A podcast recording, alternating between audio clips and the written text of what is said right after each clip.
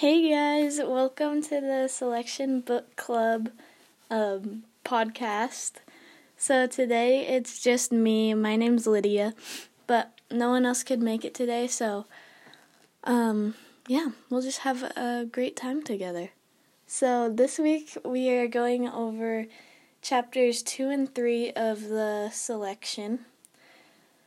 Um, so first for chapter 2, um, America's mom makes a bargain with her, um, and she says that if America signs up for the selection, that she can keep half of the money she earns from her jobs.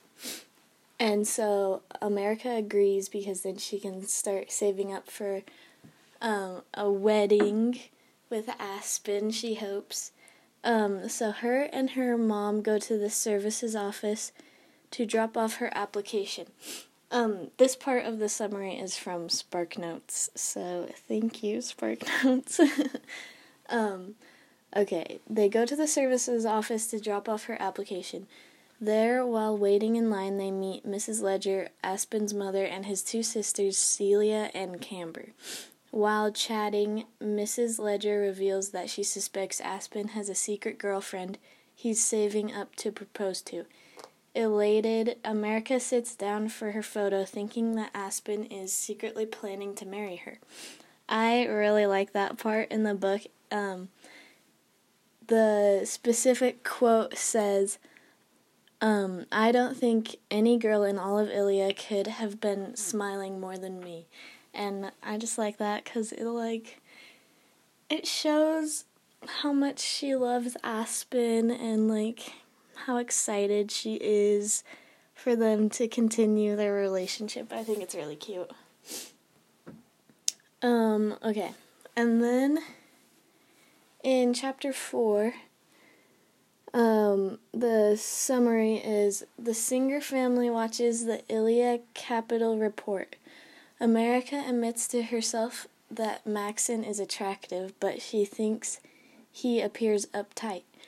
She imagines that life with him would be boring. We learn that Queen Amber- Amberly was also chosen from the selection, previously being a four. Later that night, Aspen sneaks into America's bedroom and they um, kiss. um, so when I was reading this, I noticed that I don't really like the like chemistry between Aspen and America, I like I don't know, it just makes me want to like skip ahead, like skip that part and I don't know, yeah, just not read it. But with Maxon, I could read that for days. Um and so because of this, I was wondering like why do I not like Aspen? and um so I was thinking maybe it's because like Aspen and America's relationship is like not the type of relationship that I would want. Like they're always alone together. Um they can't be seen together because it's like forbidden for a like to marry down a caste and so, yeah, they're always like breaking curfew, and I don't know, I don't like that. But I understand you have to do it for love, whatever. Um, they also are always like very close to each other when they're together. Like, it's not really like love, it seems more like lust, and I don't like that either. But Maxon in America, they are their relationship is like more innocent because at least in the beginning they're just friends and I love I just love it.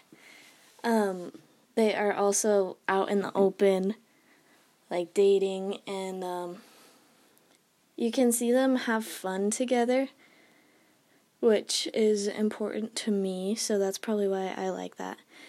And um yeah, they just like hang out with each other, and I love how they walk around the gardens together. I just think that sounds like so peaceful. It's like, you know, like going on a hike or like going on a canyon drive. I think that those sound like fun dates. Um, another reason why I think I don't like Aspen as much as I like Maxon is because um like I just think that Maxon is like more my type. Um like I already said that Maxon like Maxon and, America have fun together and I think that like Maxon is a fun person, like easygoing, and you can joke around with him and stuff where we don't see America like joking around with Aspen. And especially when he's a guard, he just seems so serious and like I don't know. You it seems like you couldn't have fun with him. And um yeah, and Maxon's blonde, so but um I mean, imagine being America and having to choose between two like perfect guys. That would be pretty insane. But as I bet you could tell, I like Maxon more than Aspen. I think later on in the book, just some things Aspen says really bug me, and like his personality just does not. I don't know. I like Maxon a lot more. And then um, I was thinking, like, but who is better for America? I don't know because like Maxon he's just like such a good person and he is really rich. but like okay, that could help her family though, you know? Cuz they're really poor. Um so that would be nice, but then with Aspen it's like I don't know, it's like it's a lot easier to love someone when you have money and you're not like like starving. but then it's also like it's true love. But you can love anyone. So, I don't know. I would say Maxon is better for her and that he's just better in general. but okay, that's all I have for today. Um, hopefully next time at least someone can come because uh, I like it a lot more when other people are here.